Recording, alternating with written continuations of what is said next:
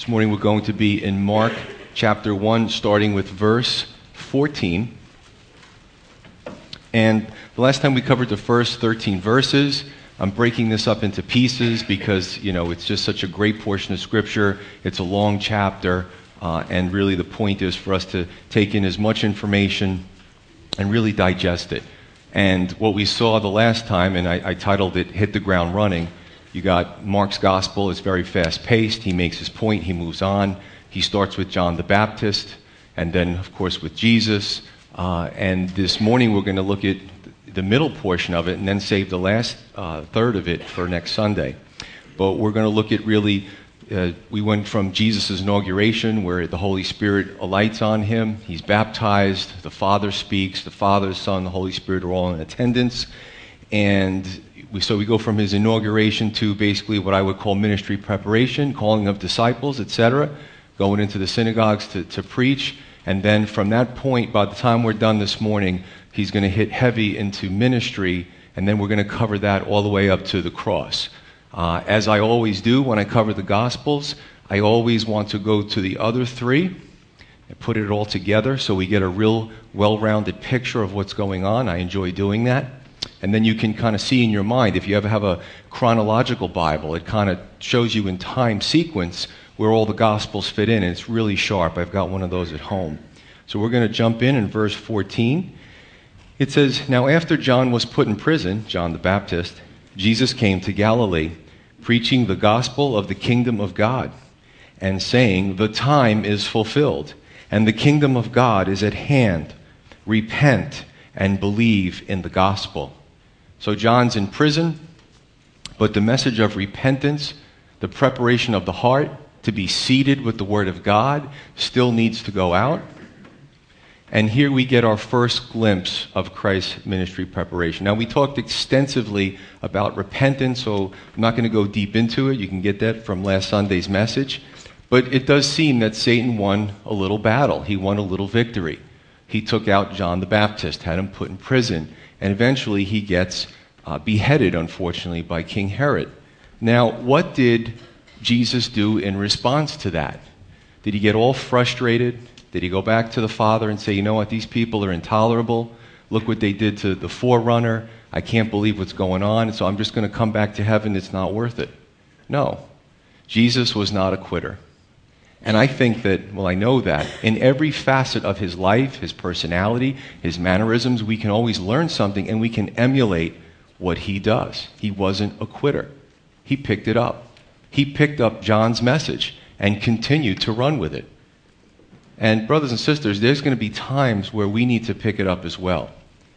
God may call us at inappropriate or inopportune times according to our lifestyle. I remember many years ago when our last pastor departed, and I was asked to be the interim pastor. I still remember my words absolutely not. Here I am. But God worked on me. He worked on my heart, and of course, my wife did as well. And the rest you know is history. But I want to encourage you it's not just for the pastor, pastors, the elders, their wives, it's for you as well. You know, some of you know that God is calling you, He's moving you towards something, and you're, you're just kind of maybe pushing it away. It may be, listen, you just got your life established, everything's going really well. What do you mean God wants me to do this? But we have to answer the call because we're not completely fulfilled as a child of God until we're doing the thing that God has, has made us to do, that He's purposed us to do. So I would encourage you to pray about that this morning. Now, a little chronological note. In John chapter 4, remember when he meets the woman at the well? That's about the same time period as this. You know, there's this moving from uh, Judea to Galilee, which I would say were commensurate to our counties in New Jersey. And he, he did a lot of traveling, a lot of on his feet. So what happens is he meets the woman at the well, and that's in John chapter 4. I really enjoy teaching that as one of my favorite portions of Scripture. You can get that on the website. So he continues to preach, repent, and believe. And in addition to that, it does appear that before this, chronologically, he is, he's in, you could say he's in John chapter 3, where he meets Nicodemus, who's this religious leader at the time. And Nicodemus is asking him spiritual questions, and Jesus talks to him about what it means to be born again. So, very appropriate how everything coalesces and gels. There's incredible harmony in the four Gospels. Even though they were written to completely different audiences, they all gel together. And he says to Nicodemus, you know, John 3:16, for God so loved the world he gave his only begotten son, that whosoever would believe in him would not perish but have eternal life. And he speaks to Nicodemus about the Holy Spirit and how you really can't see the Holy Spirit, but you can see the effects of the Holy Spirit on a person's life. So you put that all together and you have what does it mean to be born again? What does it mean to be saved? Well, we repent. We look at our lifestyle, we, we find out about Jesus, and we, we see that we don't measure up, that we are sinners, we're flawed, we need a Savior. So we repent, we change our mind about where we're going in life. And then you don't just repent, because without believing, you, it leads to um, destitute remorse. So, with repentance, now the heart is fertile. You, re- you believe in the sacrifice that Jesus made for our sins 2,000, 2,000 years ago on that cross. You trust Him as your Lord and Savior. He fills you with the Holy Spirit, and you're born again. So, pretty good stuff there. Jesus said, The time is fulfilled and the kingdom of God is at hand. We've covered this extensively. Uh, there was a prophetic time clock, so to speak, in the first century. A bunch of scriptures bear that out in Daniel chapter 9. Genesis 49:10, and Haggai 2, 6 through 9. So today, nobody can really claim, well, they can't biblically claim Messiah, although some still do. But if we know our scripture, we're inoculating ourselves from false doctrine. Okay, that's important as well. Uh, I can't tell you how many people I run into that are churched people. They're churched, but maybe they're not really in the Word. Uh, maybe it's more of a lifestyle. And they'll tell me that, you know, I went somewhere and I was deceived for a while. You know, this was a cult. And I hear that a lot. But the thing is, we'll find out immediately within the first one or two services if it's a cult if we know our scripture. So it's really important to know our word. Verse 16.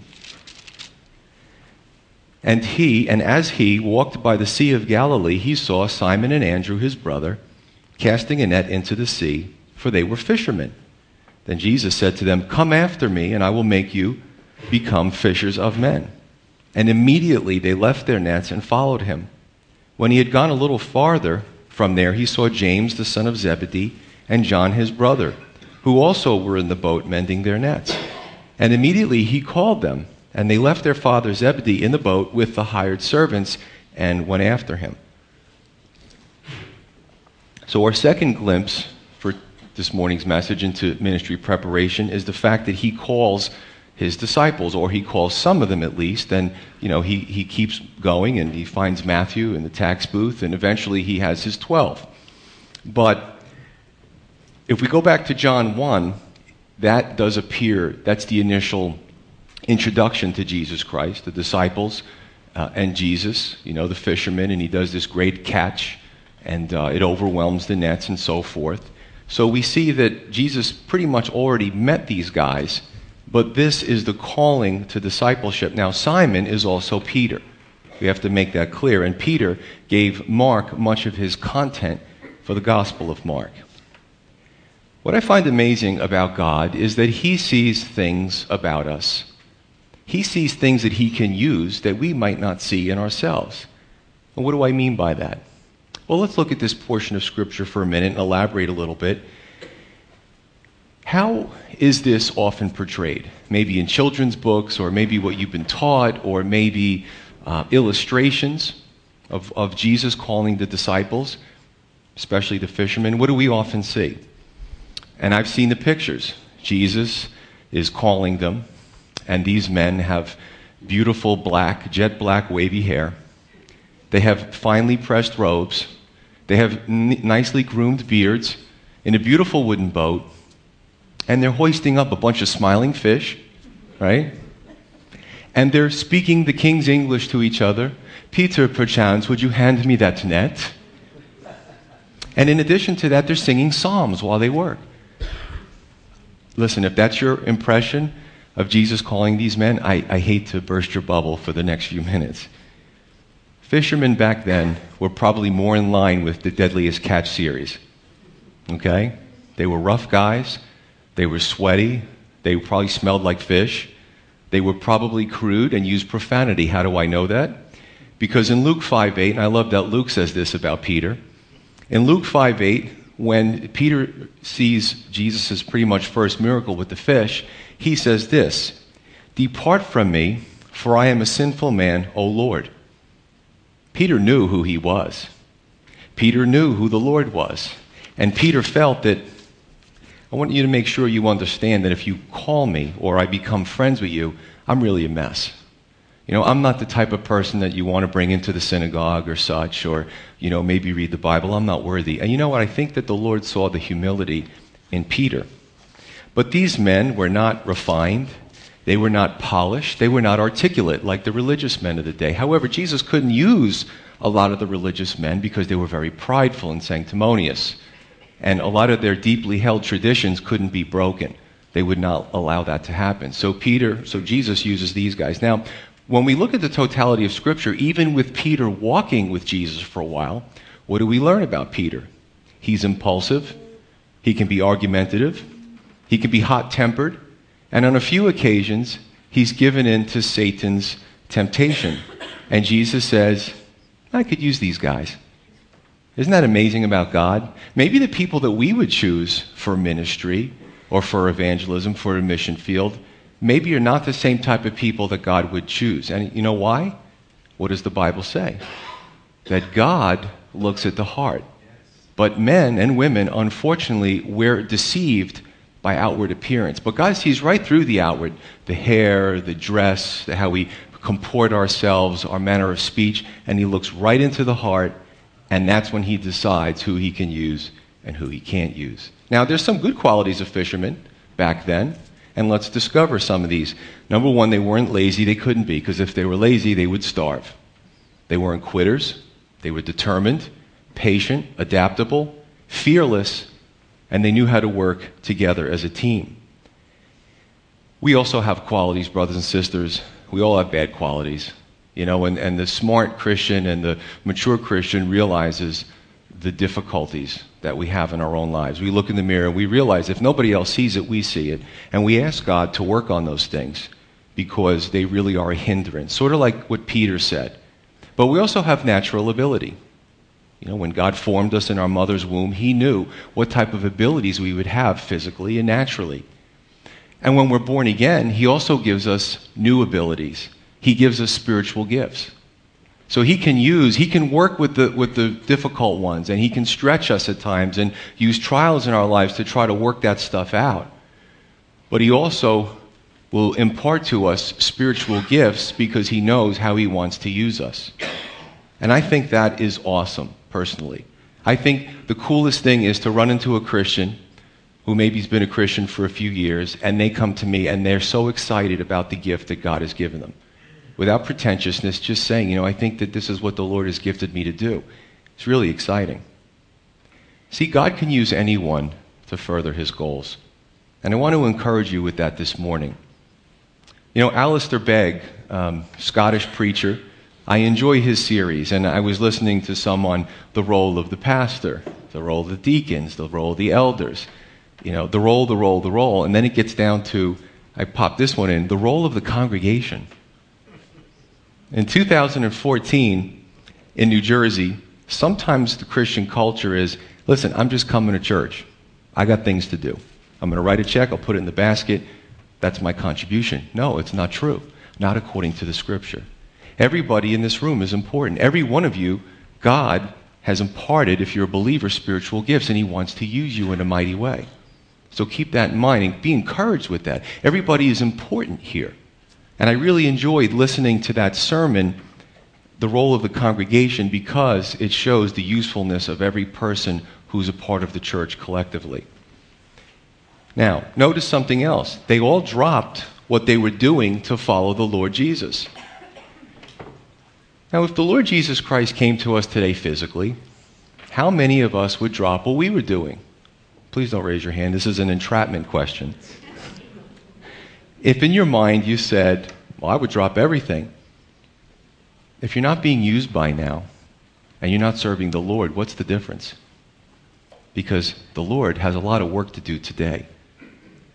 And that's still a tomb mentality. When we refuse or we have other things or the world offers us so much better stuff than being used by the Lord. That's a tomb mentality. We're behaving as if Jesus was in the tomb. Remember the disciples? Actually, the, the women showed more faith than the men. When he was killed and put into the tomb, they kind of got scared. They were huddling together. They went back to doing what they were doing. But they didn't act as if Jesus was rising from the dead. And when we're not used by God and we just think that the world has something better, but I just want to get to heaven, that's a really, that's a tomb mentality. Because Jesus was resurrected, he ascended, and he directs our actions. And he wants to use everybody in the church. We don't think that he has work to do in this messed up world. I mean, read the paper. I mean, don't you want to be a part of, of, of something bigger than yourselves? I know I do. I want to make a difference in this world for positive because there's enough evil, there's enough destruction that we see. So it's, it's, it's, a, it's a good thing. It's something to think about. Verse 21. It says, Then they went into Capernaum, and immediately on the Sabbath he entered the synagogue and taught. And they were astonished at his teaching for he taught them as one having authority and not as the scribes. So we'll look at our third really ministry preparation that really runs headlong into full ministry here. Now, Jesus often taught in the synagogues. And synagogues um, were there because in the 6th century BC, the Babylonians destroyed the temple and all the whole spiritual setup so the people had to go, they felt they needed to go somewhere. And this is actually a neat historical point. So what happened was synagogues started to spring up. They were kind of like, you know, mini houses of worship. And the rules for the synagogue were if you had 10 males above the age of 12 years old, you could start a synagogue. And then there would be different roles in the synagogue. Now, itinerant rabbis would come, and the synagogue would often open their doors to these itinerant uh, rabbis to preach. And we know that Jesus would go to these synagogues and he would start to teach. As a matter of fact, in Luke 4, we see one situation where Jesus presents himself as the Messiah. His word was good, but they didn't like his application. So here's another one of those examples where he's in a synagogue. Now, here's a, a, very curious statement. It says that Jesus taught as one having authority, not as the scribes. Well, who are the scribes? Well, we have your scribes, your Pharisees, your Sadducees, your Essenes, your, uh, you know, your Zealots, uh, your Herodians, and such. And you saw that you could see the schism in Judaism, unfortunately, each person kind of gravitating to a different uh, field or doctrine or even political realm. So he, here's what, these were the scribes. The scribes basically started out as copyists they would, you know, they didn't have Xeroxes and, and, copy machines back then, so somebody had to do that very tedious work. And if they made a mistake, they would take the whole scroll and crumple it up, throw it in the fire, and they'd start all over again. Man, I wouldn't want that job.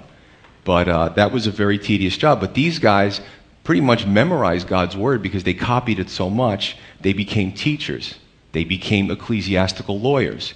They had their little niche in the religious system, and also they became uh, the elites in society. Okay, they, they gravitated to different groups. But this says that Jesus had more authority than them, and they were the authority. So, how does that work? Let's put this in perspective. What they try to do is propagate the word. Unfortunately, they manipulated the word at times, but Jesus was the word. Perspective check. The scribes and the teachers often quoted the rabbis, their commentaries, as fact. You know, back then there was this big de- debate between, between Rabbi Hillel and Rabbi Shammai.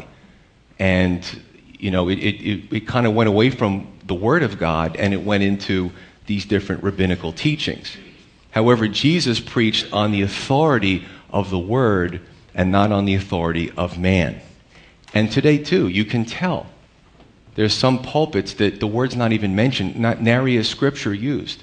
It's all about man's philosophy, and that becomes problematic because now we're starting to get into the battle of opinions. And, when I, and there's times that I'll, t- I'll say to you, well, this is just my opinion, take it or leave it.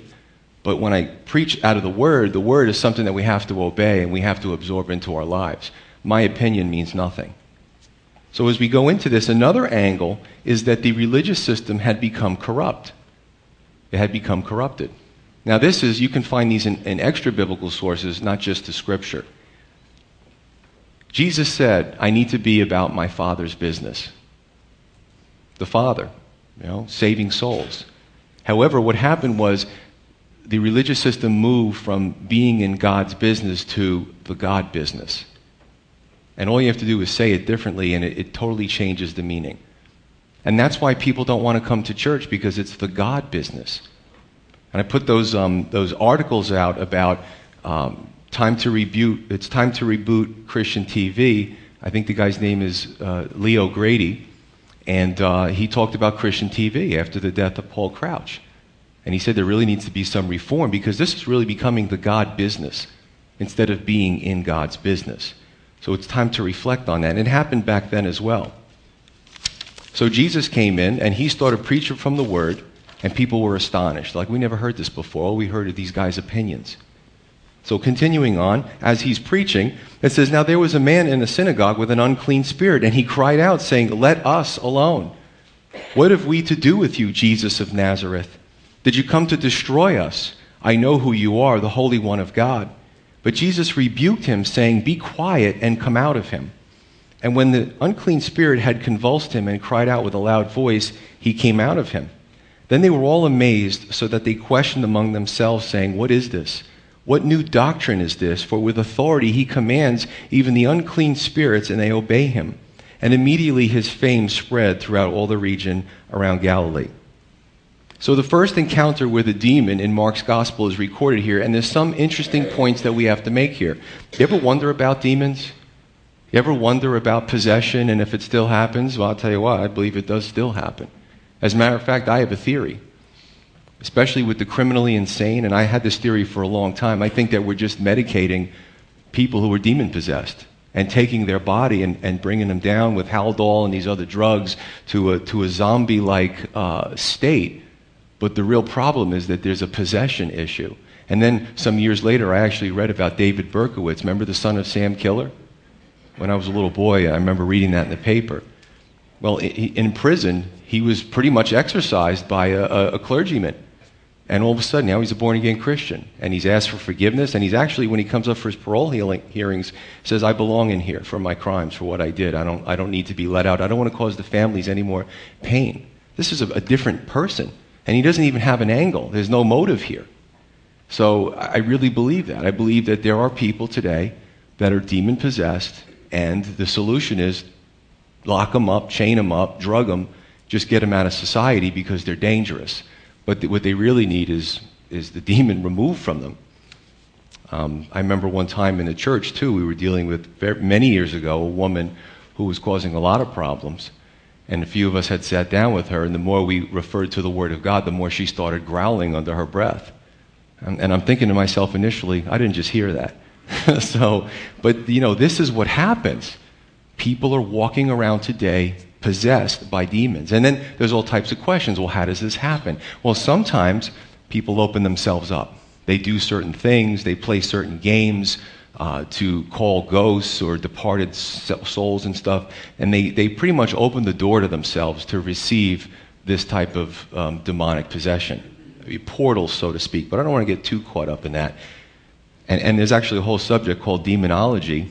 But Jesus snapped his finger pretty much and euphemistically, and, and they were gone.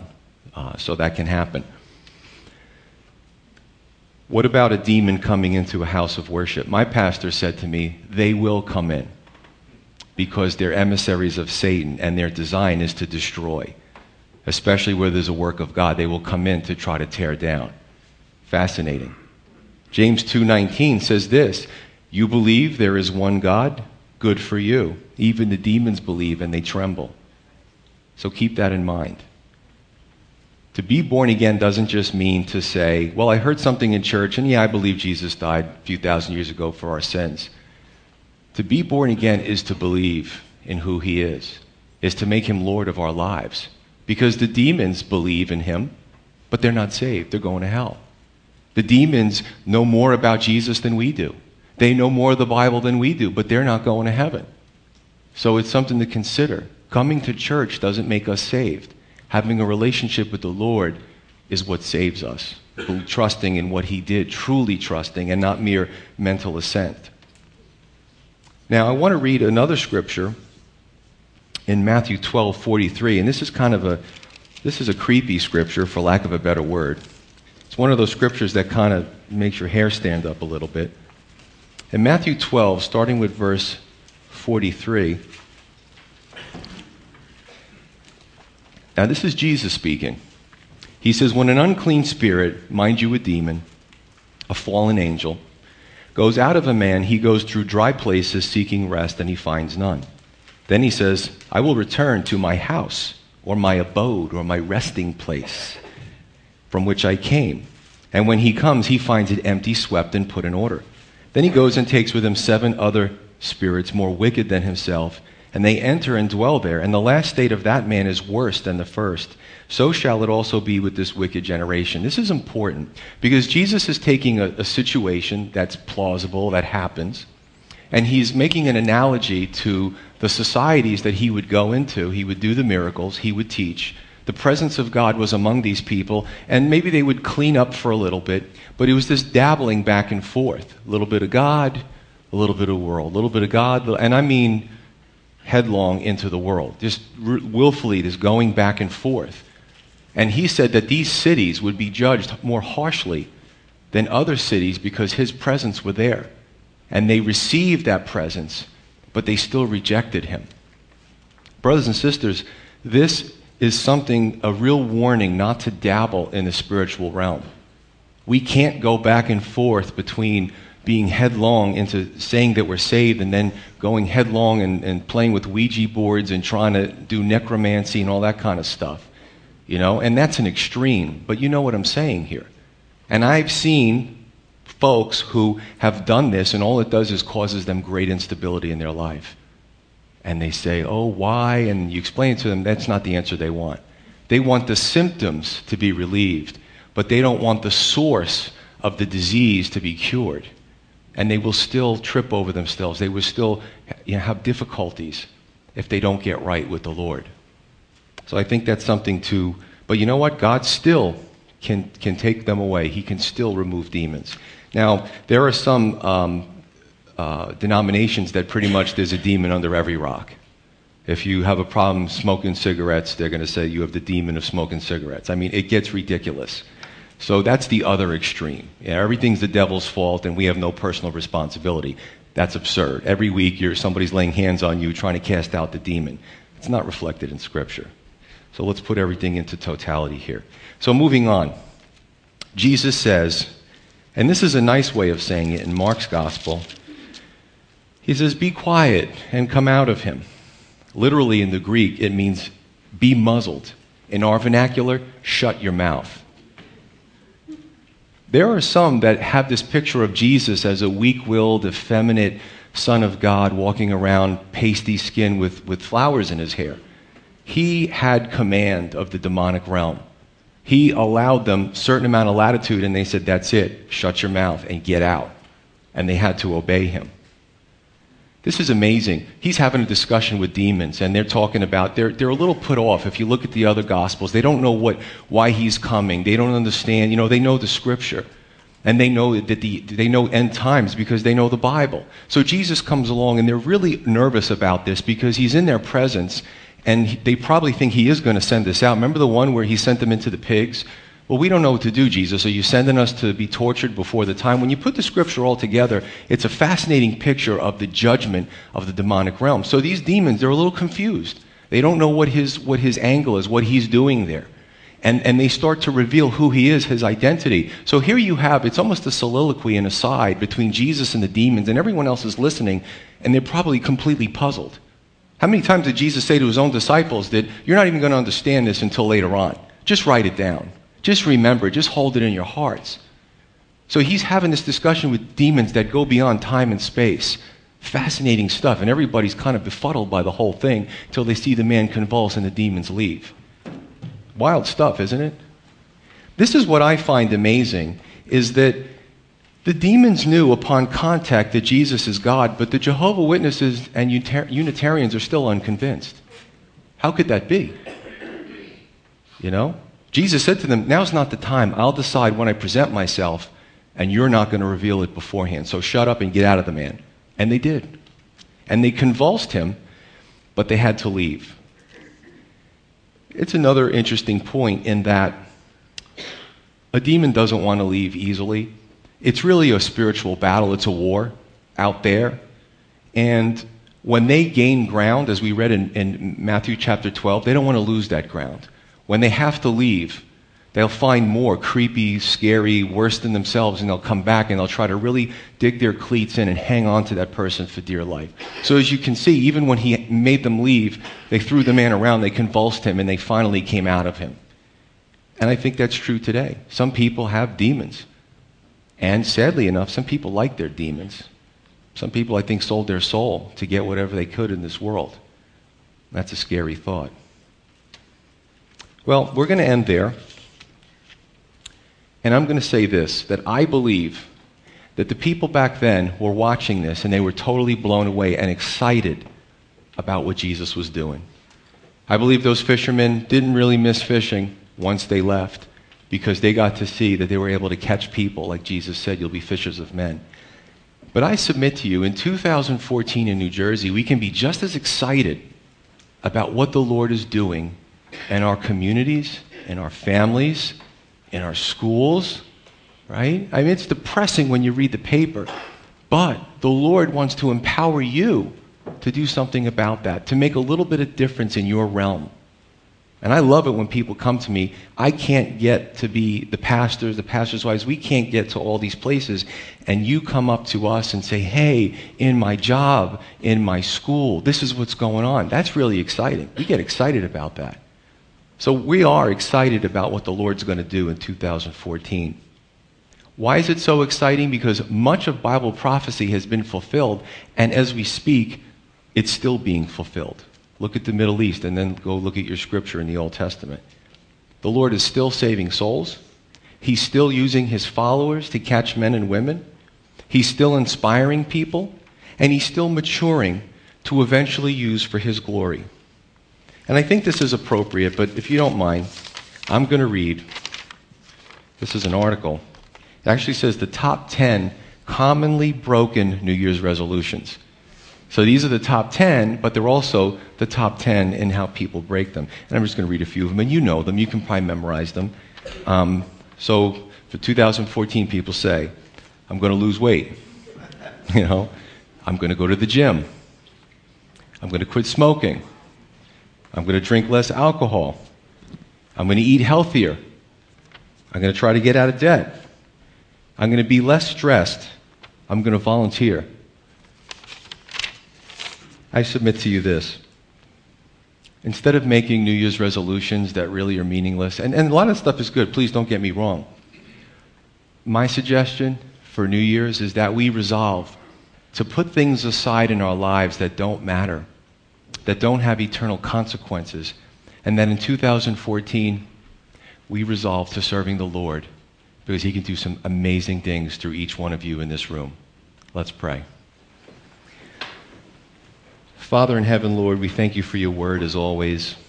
What a blessing it is. And just to see, uh, Lord, uh, you know, I always say this whether it's a DVD or much better equipment.